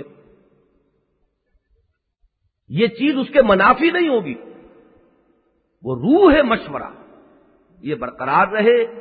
گھریلو زندگی کے اندر وہ فضا جو مطلوب ہے باہمی اعتماد کی، وہ تو اس کے بغیر ممکن ہی نہیں ہے۔ لیکن یہ کہ بالآخر ایک فیصلے کا حق جو ہے اور رجال و قوامون عالم بچے بڑے ہو گئے تو ان کو بھی آپ مشورے میں شامل کریں گے، ان میں بھی اعتماد پیدا ہوگا۔ اور واقعہ یہ کسی وقت ایسا بھی ہوتا ہے، کوئی بات آپ کو نہیں سوجی آپ کے بچے کو سوج گئی۔ یہ کوئی بعید امکان بات نہیں۔ لیکن یہاں بھی بہرحال ایک فرق و تفاوت جو ہے، وہ ملوز رہے گا۔ یہ نہیں ہے کہ سب برابر ہو جائیں، یہ وہ مغربی طرز جمہوریت کا اور اس کی مشاورت کا نظام ہے۔ جہاں بندوں کو گنا کرتے ہیں، تولا نہیں کرتے والا نظام آتا ہے۔ کہ از مغز دو سد خر فکر انسان نمی آیت۔ دو سو گدھوں کو، دماغوں کو جمع کر لیجیے تو وہ ایک انسان کا دماغ نہیں بن جائے گا۔ ان دونوں کے اندر زمین و آسمان کا فرق ہے۔ کہیں آپ اس کو سامنے رکھ کر اور اس کے لیے راستہ پیدا کرنا چاہ رہے ہیں۔ یہ ایک قیاس میں الفارق والی بات ہو جائے۔ اسی طرح مثلا کوئی نظام اجتماعیت ایسا بھی ہے کہ جس میں سربراہ جو ہے وہ از خود ہے۔ مثلا محمد الرسول اللہ صلی اللہ علیہ وسلم، وہ کسی کی رائے سے تو رسول نہیں بنے۔ ان کے رسول بننے میں تو ان کی اپنی رائے کو بھی دخل نہیں۔ اب ان کی حیثیت اپنی جگہ پر قائم ہے۔ کوئی اکثریت کا فیصلہ ان پر نہیں ٹھونسا جا سکتا، کوئی امکان ہی نہیں۔ وہاں تو معاملہ جو ہے، اللہ کا حکم جو ہے، اور وہ رابطہ جو قائم ہے، وہ فیصلہ کن ہے؟ لیکن دیکھیے، وہاں بھی مشورے کا حکم دیا جا رہا ہے۔ اس لیے کہ وہ جماعتی زندگی جو ہے، اس میں باہمی اعتماد۔ لوگ اس میں شریک ہیں۔ جیسا کہ ہم نے اس سے پہلے تفصیل سے دیکھا کہ فرد واحد کا تو یہ کام نہیں تھا، فرد واحد کا کام ہوتا تو حضرت موسا بھی وہ ارض مقدس کو فتح کر لے تاریخ کا بہاؤ وہاں رکتا نہیں۔ قوم نے ساتھ نہیں دیا۔ تو ظاہر بات ہے، بات آگے چلے گی جب آپ کے ساتھی ساتھ دیں اور ساتھی ساتھ دینے جو ہے، اس کے ذمن میں یہ ہے کہ ان کی رائے بھی لی جائے، انہیں شامل کیا جائے، ان میں ایک اعتماد پیدا ہو۔ جو بھی رائے ان کی ہے، وہ آ جائے۔ اگرچہ اس کے بعد فیصلہ محمد الرسول اللہ صلی اللہ علیہ وسلم کے ہاتھ میں ہے۔ تو فرمایا شاور ہوں فی الامر فیضا اعظم تا فتح اللہ۔ وہاں وہ واحد کی زمین ہے اعظم تا جب آپ فیصلہ کر لیں۔ اب یہ نہیں کہ آپ فیصلے کو بدلتے رہیں۔ اب دیکھیے غزب عہد کے موقع پر تین سو آدمی تو وہ ہیں جنہیں لے کر عبداللہ ابن ابئی لوٹا ہے۔ کل ایک ہزار کا لشکر تھا۔ تو تین سو افراد تو وہ تھے جو اسی بنیاد پر علیحدہ ہوئے کہ ہمارا مشورہ نہیں مانا گیا، ہم کیوں ساتھ دیں؟ اس کی رائے یہ تھی کہ مدینے میں محسور ہو کر جنگ کی جائے۔ پھر یہ کہ ثابت کیا کہ حضور کا اپنا بھی یہی رجحان تھا۔ اب باقی سات سو میں سے آپ کا کیا خیال ہے؟ کتنے لوگ ہوں گے کہ جو اس رائے کے حامل ہو عددی اکثریت ہر حساب سے جو ہے وہ ان لوگوں کی بنے گی کہ جو مدینے کے اندر ہو کر لڑنا چاہتے لیکن یہ اختیار حضور کو ہے۔ حضور نے تولا ہوگا۔ کون لوگ ہیں جو اس وہ رائے دے رہے ہیں؟ ان کے خلوص و اخلاص کا، ان کے جذبات دینی کا لحاظ۔ اس تول کی وجہ سے وہ فیصلہ آپ نے کیا۔ اور پھر جب آپ ذرا پہن کر نکلے ہیں اور لوگوں کو یہ گمان ہوا کہ بات کوئی بڑی غیر معمولی ہو گئی ہے، اور لوگوں نے کہا کہ حضور ہم اپنی رائے واپس لیتے، تب آپ نے کہا نہیں۔ وہی فیضا اعظم تک فتح وقت اب یہ ڈھل مل یقینی نہیں، جو فیصلہ ہو گیا ہو گیا۔ تو وہاں پر بھی ایک مشاورت ہے۔ وہ جو روح ہے مشاورت ہے، وہ محمد الرسول اللہ صلی اللہ علیہ وسلم نے اپنے ساتھیوں کی وہ جو ایک جماعت ہے، حالانکہ اس میں جو سربراہ ہے وہ تو ہے۔ اس کا کوئی سوال نہیں کہ وہ کسی کی رائے سے بنا ہو۔ اس کو تو وہاں پر بہرحال تسلیم کر کے ہی بات آگے چلے گی۔ لیکن مشاورت پھر بھی ہے، روح مشاورت آئی۔ اسی طریقے سے کوئی نظام اجتماعی ایسا ہو سکتا ہے کہ جس میں کسی کا شامل ہونا یا نہ ہونا وہ اس کے اختیار میں ہے؟ اور کوئی نظام اجتماعی ایسا ہو سکتا ہے جس میں لازم ہونا ہے؟ شامل تو ہونا لازم ہے۔ کوئی مفر نہیں۔ تو یہاں پر مشورے مشورے کے اندر فرق پڑ جائے گا۔ ایک ایسا نظام اجتماعی ہے جس میں آپ چاہیں تو شامل ہو چاہیں تو نہ ہو آپ کے پاس ایک آلٹرنیٹو ہے۔ آپ اپنے چوائس سے آئے ہیں۔ یہاں پر کچھ اور تقاضے ہو سکتے ہیں۔ اور جہاں یہ ہو کہ اتنے آدمیوں کو لازمن اس میں شامل رہنا ہے، تو وہاں گنجائش، اختلاف رائے کی اور اختلاف رائے کے فیصلے پر اثر انداز ہونے کی زیادہ رکھنی پڑے گی۔ اس لیے کہ اس کے لیے امکان نہیں ہے کہ اگر اسے اتنا شدید اختلاف ہو جاتا ہے کہ یہ بات بالکل غلط ہو گئی ہے تو نکل نہیں سکتا وہ۔ رہنا اسے وہی ہے۔ لہذا یہاں اس کا تقاضا کچھ اور ہو جائے۔ گا اس سے بھی آگے چلیے۔ ایک حکومت کے اندر مشورے کا نظام اور ایک کسی انقلابی جماعت کے اندر مشورے کا نظام، زمین و آسمان کا فرق ہوگا۔ حکومت میں بھی ذہن میں رکھیے، نارمل حالات میں حکومت میں مشورے کا نظام اور لوگوں کی رائے کو گننا اور تولنا، یہ اور ہوگا اب نارمل حالات میں اور ہو جائے گا۔ ہر حکومت میں بڑی سے بڑی جمہوری حکومت جو ہے اس کے اندر بھی جب ایمرجنسی ہے تو پھر جو اختیارات کا ارتکاب ہوتا ہے، یہ ایک مسلم شے ہے۔ اس لیے کہ وہاں ہر ہر معاملے پر اب مشورہ نہیں ہو سکتا۔ اور اگر عادت یہ بن گئی صاحب ہم سے تو مشورہ ہوا ہی نہیں، ہم کیوں مانے تو تو گاڑی چلے گی نہیں آگے۔ تو ان تمام چیزوں کو لمیٹیشنز جو ہیں اس مسئلے کی اور اس کے جو مختلف پہلو ہیں، اب میں ان تمام سے یہاں بحث نہیں کر رہا، صرف اشارے میں نے کیے ہیں کہ اصل میں جو مطلوب ہے وہ روح شورا ہے۔ مشورے کی ایک فضا جو ہے اس کے اندر قائم ہو، معلوم ہو کہ باہمی ہمارا ایک سب کا مشترک مقصد ہے۔ اس مشترک مقصد کے لیے ہم اس اجتماعیت میں شریک ہیں۔ اس کے لیے سب کو مشترک طور پر سوچنا ہے۔ اس کے لیے بہترین اجتہادی اپنی صلاحیتوں کو بروئے کار لا کر رائے قائم کرنی ہے۔ اس رائے کے اظہار کے اوپر کہیں کوئی قدغن اور پابندی نہ ہو۔ کوئی ایسا وہاں پر دھوس جمانے والا نہ ہو کہ جو کسی کو بولنے کے اندر آڑے آ رہا ہو اظہار رائے ہو۔ لیکن یہ کہ اس کے بعد پھر فیصلے کے لیے کیا شکل ہوگی، یہ مختلف حالات میں مختلف صورتیں ہو سکتی ہیں۔ یہ بھی ہو سکتا ہے کسی وقت اکثریت کی رائے جو ہے وہی اسی کے مطابق فیصلہ ہو جائے۔ کسی وقت اس کے علاوہ بھی کوئی شکل ہو سکتی ہے، وہ روح ہے مشورے کے منافی نہیں ہو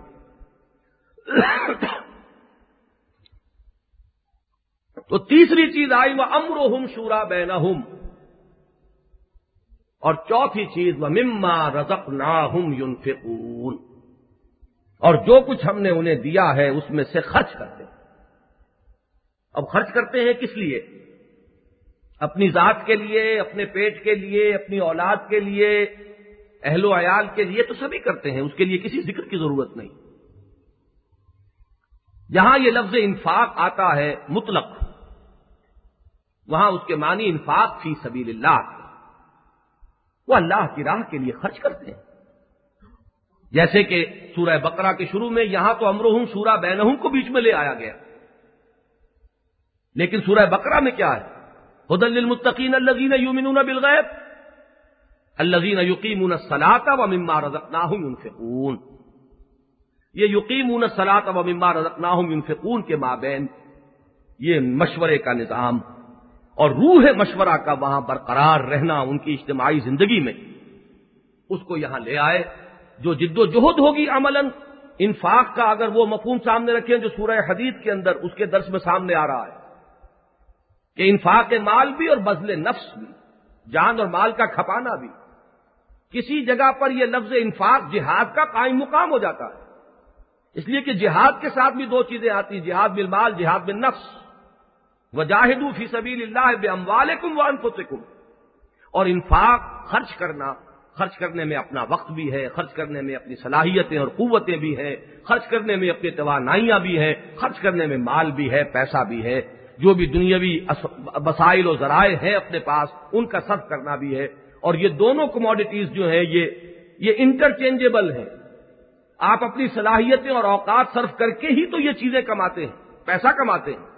پیسہ خرچ کرنا گویا کہ آپ نے اپنی توانائیاں صرف کرنی اور توانائیاں صرف کر دی تو گویا کہ آپ نے پیسہ صرف کر دیا۔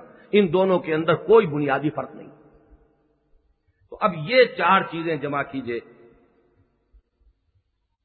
انہوں نے لبیک کہی اللہ کی پکار پر۔ وہ پکار اور بدور ابک ان کی بھی ہے۔ وہ پکار جاہدو فی سبیل اللہ کی بھی ہے۔ وہ پکار اس سورہ مبارکہ میں ان عقیم الدین، معین اگر کریں گے، ان عقیم الدین، دین کو قائم کرو۔ اور دین گھر بیٹھے قائم نہیں ہوگا۔ اس کے لیے جد و جہد کی ضرورت ہے۔ اس کے لیے سعی کی ضرورت ہے۔ اس کے لیے سب سے پہلے جو چیز ہے، وہ اپنی اس اجتماعیت کے اندر نماز کا اقامت، یہ شرط لازم ہے۔ لنگر یہی ہے۔ اس جد و جہد کے رخ کو صحیح معین رکھنا۔ یہ اس کے بغیر ممکن نہیں ہوگا۔ یہ لنگر کھل گیا تو یہ جہاز معلوم کدھر نکل جائے۔ لہروں کی کوئی بھی ایک دباؤ سے وہ کسی دوسری سمت میں چلا جائے، کوئی لہر آئے اور اس کو لے جائے، تو وہ لنگر جو ہے جد و جہد کا، وہ اقامت سلاد ہے۔ اس میں باہمی مشورے کی روح جو ہے، اس کو قائم رکھنا۔ یہ اس کے اندر ایک سب لوگوں کی، کے اشتراک عمل کے لیے جو مناسب فضا درکار ہے، وہ پیدا کرے گی۔ اور جو چیز مطلوب ہے لگاؤ اور کھپاؤ اللہ کی راہ میں، جو کچھ بھی اللہ نے تمہیں دیا ہے۔ ولزین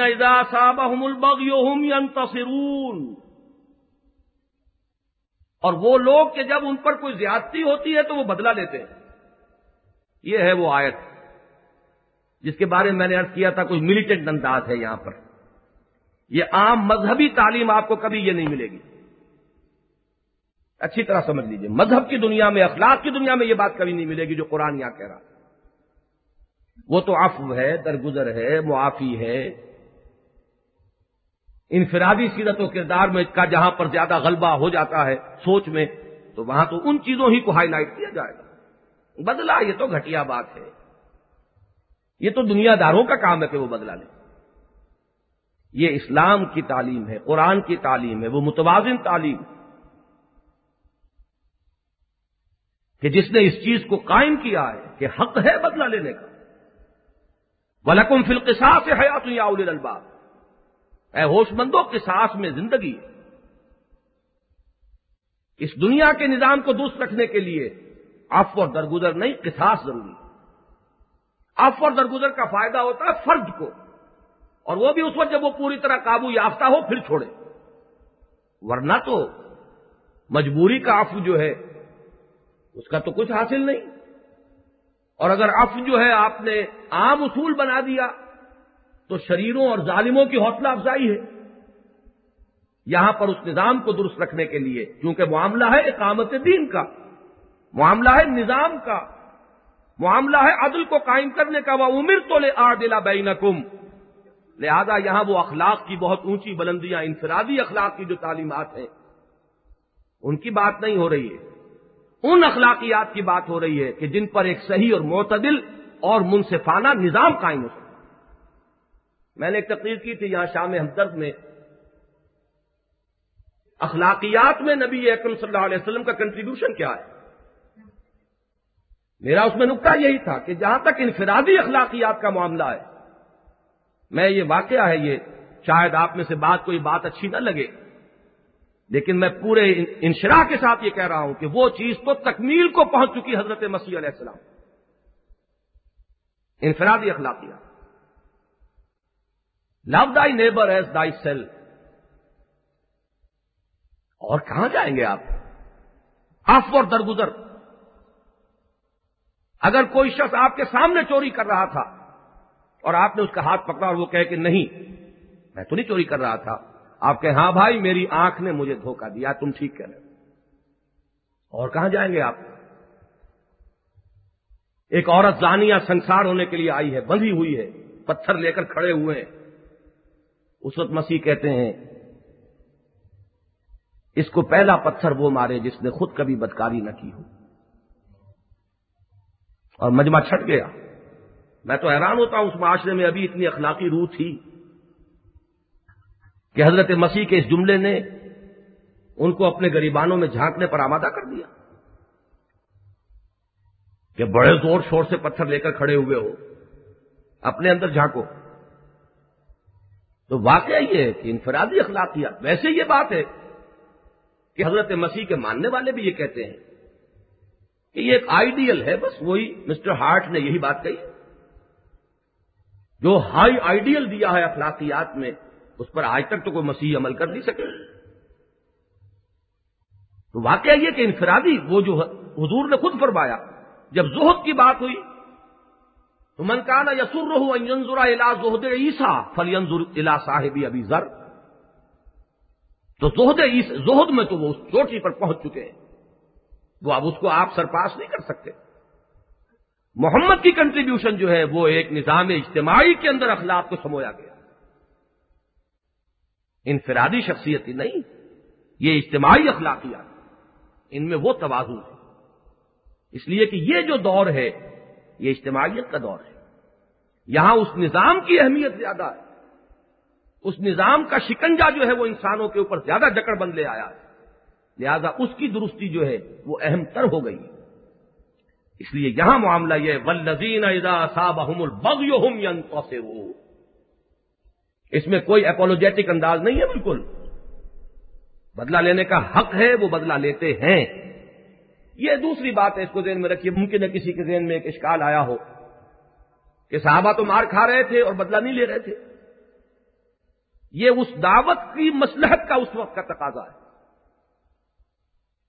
کہ اس وقت حکم دے دیا گیا ہے کہ کفو ہے دیا کم سورہ نساء میں اس کا ذکر ہے۔ اس وقت حکم یہی تھا کہ ہاتھ بندے رکھو، مارے کھاؤ۔ اس حکم کا تقاضا پورا ہو رہا ہے، لیکن یہ نہیں ہے کہ کچھ مستقل تعلیم یہی ہے کہ بھکشو بن جاؤ اور مارے کھاؤ اور تم سے کوئی چیونٹی بھی کہیں مسلی نہ جائے اور تمہیں کوئی کچھ بھی کہے۔ لیکن تم جو ہے، اگر کوئی تم سے تمہاری قبا جو ہے، ابا لینا چاہتا ہے، اگر نالش کر کے تو اپنا کرتا بھی اتار کے اس کو دے دو۔ یہ مستقل تعلیم نہیں۔ کسی ایک وقت میں اس دعوت کی مسلحت کا یہ تقاضا ہو سکتا ہے۔ مار کھاؤ، ہاتھ نہ اٹھاؤ۔ اس لیے کہ اس وقت اگر ریٹیلیٹ کرتے ہیں ہم، تو ابھی ہماری قوت اتنی کم ہے کہ کچل دیے جائیں گے۔ یہیں سے یہ اصول لیا تھا گاندھی نے آدم تشدد کا، اور بہت اس کی ذہانت ہے۔ یہ دوسری بات ہے کہ اس بے وقوف نے اس کو ایک ایسا بڑا فلسفہ بنا دیا جس کا مذاق اڑایا خود مولانا ابوالکلام آزاد نے، انڈیا ونس فریڈم میں۔ کہ اس نے اس کو ایسا وہ ایک فلسفہ بنایا کہ ہر حالت میں عدم تشدد۔ انگریزوں کو مشورہ دے رہے تھے کہ جرمنوں کے خلاف لڑو نہیں، تو کیا کریں بھائی؟ گیو دے میں واک اوور آنے تو جہاں کے اس کا مذاق اڑایا باقاعدہ۔ حالانکہ سیاسی اعتبار سے وہ گرو ہے اور یہ چیلے ہیں۔ لیکن باقاعدہ اس کتاب میں مذاق اڑایا ریڈیکیول کیا۔ یہ کوئی ہونے والی بات ہے۔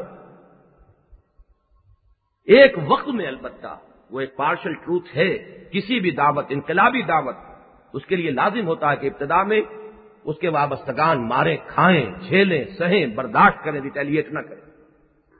ہاں پھر جب وقت آتا ہے تو پھر ان کے ہاتھ کھولے جاتے ہیں۔ اوزین علی یو قاتل بے ظلم اللہ نسم قدیر اب لو تم بدلا اور پورا لو۔ تو یہ ہے اصل جو ہے نارمل جو حالات ہیں، اس میں یہی ہوگا۔ وہ جو معاملہ ہے کہ مار کھاؤ اور ہاتھ نہ اٹھاؤ، وہ موقت ہوگا، کسی مسلحت کے تحت ہوگا، وقت کے تقاضے کے تحت ہوگا۔ جو اصل قانون ہے وہ یہ ہے۔ جیسے کہ میں نے وار کیا تھا کہ انسان میں غصہ جو ہے، یہ اس کی فطرت کا اور جبلت کا تقاضا ہے، اس کو ختم کر جانا، جو ہے، وہ نہیں آئے، لیکن اس کو پیو۔ یہ نہ ہو کہ غصہ آئے اور آپ آپے سے باہر ہو گئے۔ زبان پر کنٹرول نہیں رہا، جو چاہا منہ سے بک دیا۔ یہ بات جو ہے یہ نفاق کی علامت ہے۔ ادا خاصما فجرا۔ جب جھگڑا کہیں ہوا تو بس جیسے پھٹ پڑے۔ اندر سے لاوا جو ہے وہ نکل پڑا ہے۔ اسے اپنی زبان پر قابو نہیں رہا کہ کیا کہہ رہا ہوں۔ یہ چیز جو ہے یہ نفاق کی علامت ہے۔ لیکن یہ کہ ادا اصا بحم البغ ہوم تصرون و جزاؤ سید ان سید مسلو برائی کا بدلہ تو ویسی ہی برائی ہے۔ اگرچہ یہاں لفظ برائی کا اطلاق مجازن ہے۔ جب بدلے میں وہ کام کیا جائے گا تو وہ برائی نہیں ہے۔ شکل کی اعتبار سے برائی ہے۔ تھپڑ کا بدلہ تھپڑ ہے۔ اگرچہ جب بدلے میں تھپڑ مارا جا رہا ہے تو اس پر سیاح نہیں کہیں گے آپ اسے۔ سیاح تو وہ ابتدائی تھا تھپڑ کے جو مارا گیا۔ جوابی تھپڑ جو ہے وہ سیاح نہیں ہے۔ لیکن یہ کہ اپنی ظاہری شکل صورت کے اعتبار سے اس لفظ کو استعمال کیا جزا سید ان سید مسلوحا فمن آفا و اسلحہ یہاں اف کا لفظ آیا ہے لیکن اس کے ساتھ جڑا ہوا لفظ اسلحہ ہے اف کے لیے اصل جو کنسیڈریشن ہے وہ یہ ہے، اگر وہ اصلاح کی طرف منتج ہو سکتی ہو، معافی، تو معافی اولا ہو جائے۔ اگر کسی شریر کی شرارت کے اور اس کی مزاج میں شرارت کو پروان چڑھانے کا خطرہ ہو، تو پھر قصاص جو ہے وہ مقدم ہوگا۔ اصلاح کی امید ہو تو آپ فمن افا و اسلح فاج اللہ اگر اصلاح ہو رہی ہے، جس نے معاف کیا، پھر میں عرض کر دوں، اس معافی کے بارے میں بھی بڑے عجیب عجیب ہمارے ہاں معاشرے میں تصورات ہیں۔ بھائی معاف کر دو۔ معاف کیا کر دو؟ دوسرے فریق نے اپنی غلطی مانی نہیں۔ معاف کر دینا کیا ہوا؟ وہ تو یہ ہوا کہ آپ اسٹیٹس کو مینٹین کرے یہ آف نہیں ہے، یہ حماقت ہے۔ ہاں کوئی شخص مان لیتا ہے کہ میری خطا ہوئی۔ اب یہ مروت، شرافت، انسانیت کا تقاضا ہے کہ آپ اس کو معاف کرنا لیکن جب تک معافی کا اعتراف، جب تک غلطی کا اعتراف نہیں، معافی کس بات کی؟ لیکن ہمارے ہاں ہوتے ہیں کچھ مصالحت کنندگان۔ وہ لیپ پوت کر چاہتے ہیں کہ معاملہ جو ہے وہ ختم کر دیں۔ یہ چیز جو ہے، یہ صحیح نہیں ہے۔ یہ تو وہ پھر کہیں اور انڈے بچے دے گا، وہ معاملہ ختم تو نہیں ہو جائے۔ گا ہاں جہاں کہیں بھی یہ معاملہ آ جائے کہ مجھ سے غلطی ہوئی۔ اب اس میں واقع شرافت، مروت، انسانیت، ان سب کا تقاضا یہ ہوگا کہ معافی کی جائے۔ بات معاملہ طے ہوا سیٹل ہوئی بات۔ اس سے پہلے معافی کا کوئی سوال نہیں ہاں۔ پہرے درویش پر جانے درویش، آپ کا کچھ بس نہیں چل رہا، آپ معافی کریں گے اور کیا کریں گے؟ تو وہ معافی جو ہے، مجبوری کی معافی، وہ اصل میں معافی نہیں ہے۔ نہ اس سے کسی اصلاح کا کوئی امکان نہیں۔ فمن آفا و اسلحہ فاجر اللہ لا يحب الظالمین اللہ ظالموں کو بالکل پسند نہیں کرتا۔ یعنی اگر وہ آفو پر زور دے، سوچئے تو تو ظالموں کی طرفداری ہو گئی۔ ہر حال میں معاف کر دو، ضرور معاف کرو۔ تو اس کا نیٹ ریزلٹ کیا نکلا؟ تو ظالموں کے حق میں گئی بات۔ جیسا کہ میں نے ارض کیا، اجتماعی نظام کے اندر تو فساد رونما ہوگا اس سے۔ ظالموں اور شریروں کی حوصلہ افزائی ہوگی۔ ان نہ لا الظالمین۔ والا من تصر بعد ظلم ہی فولا کا ما علیہم من ذرا اندازہ تو کیجیے۔ کس قدر اہمیت کے ساتھ اس مسئلے پر یہاں گفتگو ہو رہی ہے۔ جو شخص اس کے بعد کہ اس پر ظلم ہوا ہو، وہ بدلہ لیتا ہے، اس کے لیے ملامت کی کوئی راہ نہیں۔ کوئی شخص ملامت اگر کرتا ہے، تو وہ زیادتی کر رہا ہے۔ بدلہ لینے کا اس کا حق ہے، معاف کر دے، اس کا اختیار ہے۔ لیکن وہ اگر حق پر اپنے اصرار کرے کہ مجھے بدلہ لینا ہے، تو اس میں ملامت کا کوئی پہلو نہیں۔ یہ بالکل وہی بات ہے۔ یہ سورہ مومنون کی آیات کی طرف میں نے اشارہ کیا کہ سیکس کے بارے میں ایک تصور یہی ہے، یہ بس برائی برائی ہے۔ لہذا تجرب کی زندگی ہو تو نیکی تو وہی ہے، روحانیت کا راستہ تو وہی ہے۔ دونوں جگہ پر کس قدر شدت کے ساتھ قرآن اس کی نفی کرتا ہے کہ نہیں، کوئی ملامت نہیں۔ جو شخص اپنے اس سیکس کے جذبے کو ڈسپلن میں رکھتا ہے حلال اور حرام کے۔ حلال سے تجاوز نہیں کر رہا، حرام میں منہ نہیں مارتا۔ ولدین حمل فروج حافظون اللہ واجہم اوما ملکت ایمان ہوں فن ہوں غیر و ملومین منی تغا ورا کا فولا کا کوئی ملامت کا پہلو نہیں۔ یہ چیز جو ہمارے ہاں کچھ دوسرے مذہبی تصورات کی وجہ سے ہمارے ہاں بھی رچی بسی ہوئی ہے۔ اور کچھ نہیں ہے تو ہر ایک ہی کہہ دے گا جی وہ تو بڑے، ان کے کیا کہنے، انہوں نے ساری عمر شادی نہیں کی۔ گویا کہ بہت بڑا نیکی کا کام کیا، بہت کوئی بڑی اعلی قدر ہے یہ۔ اور میں یہ کہا کرتا ہوں کہ یہ جملہ جو ہے، ناوک نے تیرے سید نے چھوڑا زمانے میں، یہ گئی کہاں؟ اس کی زد کہاں پڑی؟ زد پڑی محمد الرسول اللہ صلی اللہ علیہ وسلم۔ وہ اعلیٰ زندگی جو ہے نیکی کی اور روحانیت کی وہ آپ کی تو نہیں ہے۔ شادی ایک نہیں۔ نو نو ازواج متحرات بیک وقت۔ تو ان لوگوں کے تو حلق سے اترتی نہیں یہ بات۔ جن کا تصور وہ ہے کہ سیکس ہے ہی بنیادی طور پر ایول تو ہے ہی شرط عیسائی ریکنسائل نہیں کر سکتے اس کے ساتھ۔ ایچ جی ویلز کو سب سے زیادہ جو جو چیز کھٹکتی ہے جس پر وہ رقیق حملے کرتا ہے وہ یہی ہے۔ وہی انداز یہاں ہے۔ ولامن تو سارا باد ظلم ہی اولا کا مال من سبیل ان نمت سبیل والذین یسلمون الناس ویبغون فی الارض بغیر الحق۔ ملامت ہے، ملامت کی راہ تو ہے ان پر کہ جو ظلم کرتے ہیں لوگوں پر اور زمین میں سرکشی کرتے ہیں ناحق۔ الا لهم عذاب علیم یہ ہے وہ لوگ کہ جن کے لیے دردناک تھا ملامت ہے تو ان کے لیے۔ اللہ کا غضب ہے تو ان کے لیے۔ سزا ہے تو ان کے لیے۔ ولمن صبر غفرا ان نزال لمن عزم الامور ہاں جو صبر کرے اور معاف کر دے۔ تو یہ چیز یقیناً بڑی ہمت کے کاموں سے۔ تبادن دیکھیے یہ۔ ایک طرف وہ بات بدلا لیتے ہو تو کوئی ملامت نہیں۔ قانون کسی پر ہے۔ نظام اجتماعی کی درستی کا دار و مدار کسی پر ہے۔ حیات جو ہے کسی میں ہے۔ لیکن انفرادی طرفوں انسان کی اپنی روحانی ترقی، اس کے اعتبار سے صبر اور معاف کر دینا، اس کی جو تاثیر ہے۔ ظاہر بات ہے، اصل میں شم سے کون شخص اس کے بارے میں کسی شک و شبے میں مبتلا ہوگا۔ ہاں صرف یہ بات جو میں نے ارض کی، وہ ہو قدرت کے ساتھ۔ ویسے یہ ہے کہ قلب کی گہرائیوں میں ایک بات ہو سکتی ہے۔ یہ بندے کا اور اپنے رب کا معاملہ ہے۔ کسی جگہ پر فی الواقع ایک شخص ایسی حالت میں ہے کہ وہ بدلہ لینے پر قادر بھی نہیں۔ بھائی ہما وہ ایک کام تو کر سکتا ہے۔ انتقامی جذبات تو پال سکتا ہے اپنے دل۔ ابھی اس کا ظہور نہیں ہو رہا۔ بل اس نے بدلہ نہیں لیا۔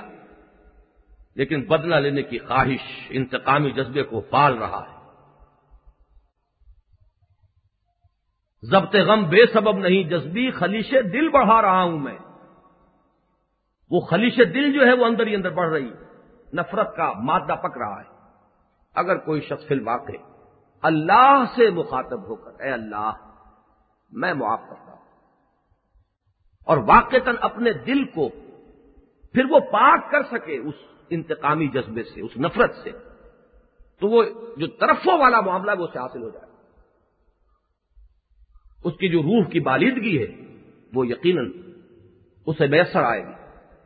لیکن یہ معاملہ پھر میں نے ارض کیا، یہ بڑا ہی ایک نجی قلب کی گہرائیوں کے اندر ہونے والی بات ہے۔ اجتماعی زندگی میں اس کی بڑی ضرورت پیش آتی۔ ہے اپنے ساتھیوں کے ہاتھوں کوئی دکھ، کوئی تکلیف دہ بات۔ کسی معاملے میں کوئی ایسی چیز جس سے آپ کے جذبات کو ٹھیس پہنچ گئی۔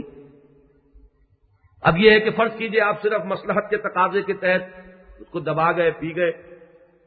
دل میں آپ پال رہے ہیں کوئی غل اس کے لیے۔ یہ لفظ غل جو ہے، ولا تجال فی قلوبنا غل للذین آمنوا ربنا انک رؤوف وہ کدورت ہے اندر ہی اندر۔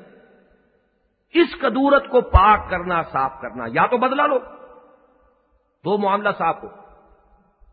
The matter should be settled اور اگر یہ نہیں کرتے ہو، تو پھر دل کو صاف کرو۔ اگر دل کو صاف نہیں کرو گے، تو وہاں پر وہ برائی انڈے بچے دے گی۔ وہاں گندگیاں ہوں گی۔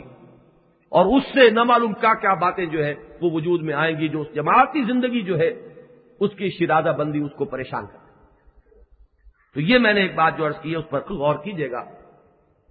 جیسے حضور نے فرمایا تھا صلی اللہ علیہ وسلم کہ یا بنیا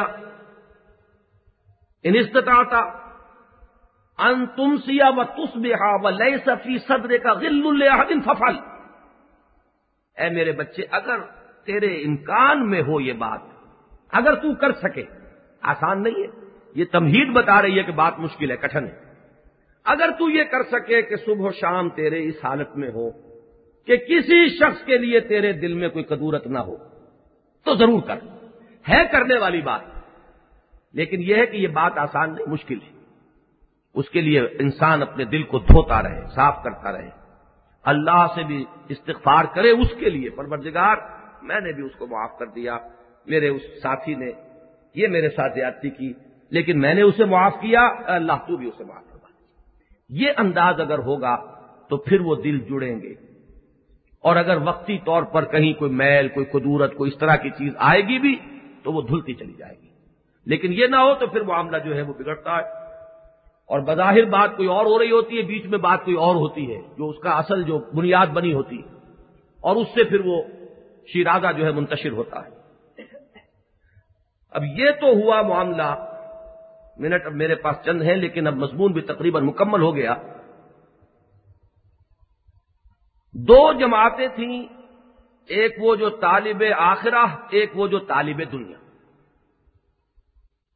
طالب آخرہ جو ہیں، ان کی یہ ساری گفتگو ہوئی۔ فماوتی تم منشین فمتا الحیات دنیا مما عند اللہ خیر للذین آمنوا وعلى ربهم يتوکلون ان کے اوصاف اور اس میں خاص طور پر یہ صبر کہاں ہے اور غفر کہاں ہے اور انتصار کہاں ہے اور انتقام کہاں ہے، ہر ایک کا کیا کیا محل اور مقام ہے۔ اس لیے کہ یہ اجتماعیت کے اعتبار سے یہ چیزیں نہایت اہم ہیں۔ اس کے بعد اب دوسرے گروہ کی طرف رخ کیا۔ وہ اللہ کما لہو ولی بعد۔ اور جسے اللہ نے گمراہ کر دیا ہو، اب اس کے لیے کوئی اس کا کار ساز اس کا ہمدرد، اس کا ساتھی، اس کا دوست نہیں ہے۔ اس کے بعد یہاں بس تھوڑا سا پھیر ہے، یہ جو بار بار ہمارے اسباق میں آتا ہے کہ یہ اضلال کی نسبت اللہ کی طرف اس معنی میں نہیں ہے کہ اللہ ابتدان کسی کو گمراہ کرتا ہے، بلکہ وہ قانون اس کا یہ ہے کہ جو گمراہی اختیار کرتا ہے اپنے ارادے سے، اپنے چوائس سے، اللہ تعالیٰ اسی راستے کو اس کے لیے کھولتا رہتا ہے، وہ بڑھتا چلا جاتا ہے، اللہ رسی دراز کرتا ہے، وہ اور جری ہوتا ہے۔ تاکہ ایک وقت وہ آتا ہے کہ پوائنٹ آف نو ریٹرن اس حد تک آدمی آگے نکل جاتا ہے کہ واپسی کا امکان نہیں رہتا۔ اس وقت اللہ تعالی کی طرف سے اس کی گمراہی پر آخری مہر تصدیق سب ہو جاتی۔ جب یہ مرحلہ آ گیا، تو اب گویا کہ اللہ نے اس کو گمراہ قرار دے دیا۔ یہ یہاں پر اگر مفہوم ذہن میں رکھیں گے، پھر کوئی اشکال جس کے بارے میں اللہ کے ہاں یہ طے پا چکا ہو کہ یہ گمراہی کے معاملے میں اس مقام تک پہنچ چکا ہے۔ اور اب اس کے اوپر طب قلب یا ختم اللہ علیہ قلوب ہی والی بات ہو گئی۔ اب کون ہے جو اس کو ہدایت دے گا؟ یہ بات کیوں کہی جا رہی یہ بھی نبی اکرم صلی اللہ علیہ وسلم اور اہل ایمان کی تشفی اور دلجوئی کے لیے۔ یہ ایمان کیوں نہیں لا رہا؟ یہ ہماری بات کیوں نہیں ان کے دلوں میں اتر رہی؟ بات درست ہے، سیدھی ہے۔ اور ہم نے اپنی دھوس جمانے کے لیے نہیں کہہ رہے ان کے خلوص اور اخلاص کے تحت کہہ رہے لیکن اے نبی، ایسا بھی وقت آتا ہے کہ پھر کوئی تبلیغ، کوئی نصیحت، کوئی انذار، کوئی تبشیر، کوئی تذکیر مفید نہیں ہوتی۔ ان الزین کفرو سواؤن علیہم ذرتا ہوں املم تنظر ہوں لا یو ختم اللہ علا قلوبہم والا سمہم والا افسارہم رشاوہ ولہم عذاب الحسین اب ریکنسائل کیجیے ذہن اس کے ساتھ۔ اس پر خام خواہ تشویش میں مبتلا رہنا جو ہے، اس سے انسان اپنی جو خود کوشش اور محنت ہے، اس کو نقصان پہنچاتا ہے۔ اس کو آپ ریکنسائل کیجیے کہ یہ اب ایک آخری بات ہو چکی۔ و ترز عالمین یقولون حل الا مردم من سبیل۔ نقشہ کھینچا جا رہا ہے۔ دیکھو گے ان ظالموں کو۔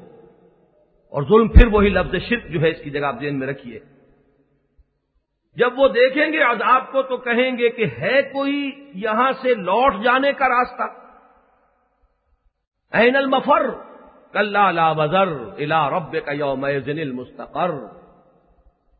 کوئی لوٹنے کی راہ، کوئی پلٹ جانے کی جگہ۔ وہ تراہم یو رسون علیہ اور دیکھو گے تم وہ پیش کیے جائیں گے اس پر، جہنم سامنے ہوگی۔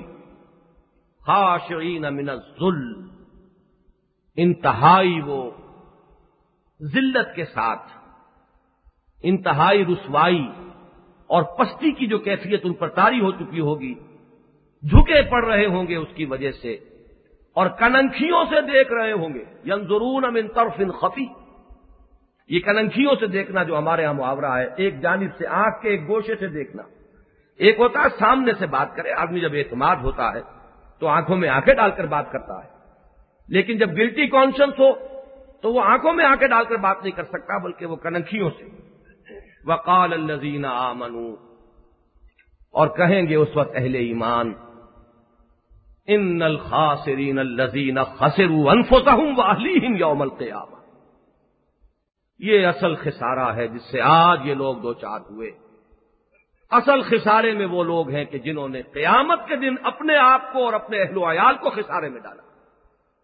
یہ اہل و عیال یہاں کیوں کہا گیا کہ اکثر و بیشتر تو اہل و عیال اسی راستے پر چلتے ہیں جس طرف کے وہ جو سربراہ خاندان کا ہے ان کو ڈال دیتا ہے۔ وہ تو بہت کم ہوتی ہیں سعید روحیں کہ جو غلط ماحول میں ہونے کے باوجود کسی سیدھے راستے پر نکل جائیں۔ ظاہر بات ہے کہ ان کے اوپر کوئی بوال نہیں آئے گا۔ لیکن یہ کہ بحثیت مجموعی تو یہی ہے کہ جو سربراہ ہے، جو اس خاندان کا سردھرا ہے، جو راہ اس نے اختیار کی ہے، سب لوگ اس کے اوپر چل رہے ہیں، تو وہ اپنے اس اہل و عیال کو بھی اس تباہی اور بربادی کے اندر ڈالنے کا فیصلہ موجب جو ہے، وہ وہی بنا۔ ان الخاسرین الزین خسرو انفسہم واہلیہم یوم القیامہ، الا ان الظالمین فی عذاب مقیم۔ آگاہ ہو جاؤ، یہ ظالم اس عذاب میں ہوں گے کہ جو قائم رہنے والا ہے، جس کے لیے دوام ہے، جس کے لیے اختتام کوئی نہیں۔ وما کان لهم من اولیاء ينصرونهم من دون اللہ اور نہیں ہوں گے ان کے لیے کوئی بھی ان کے ولی اور ساتھی اور پشت پناہ اور مددگار جو ان کی مدد کر سکتے ہوں اللہ کے مقابلے میں، اللہ کے سامنے کھڑے ہو کر۔ یہ ذہن میں رکھیے، دون کے معنی بہت سے آتے ہیں، جیسا کہ میں نے پہلے بھی اشارہ کیا تھا۔ ومن يضلل اللہ فما له من سبیل جس کی گمراہی پر اللہ کی طرف سے وہ مور تصدیق ثبت ہو چکی ہے، اب اس کے لیے کوئی راستہ اللہ ربنا لا تجعلنا منہم۔ بارک اللہ لی ولکم فی القرآن العظیم و نفانی ویاکم بالآیات وزیر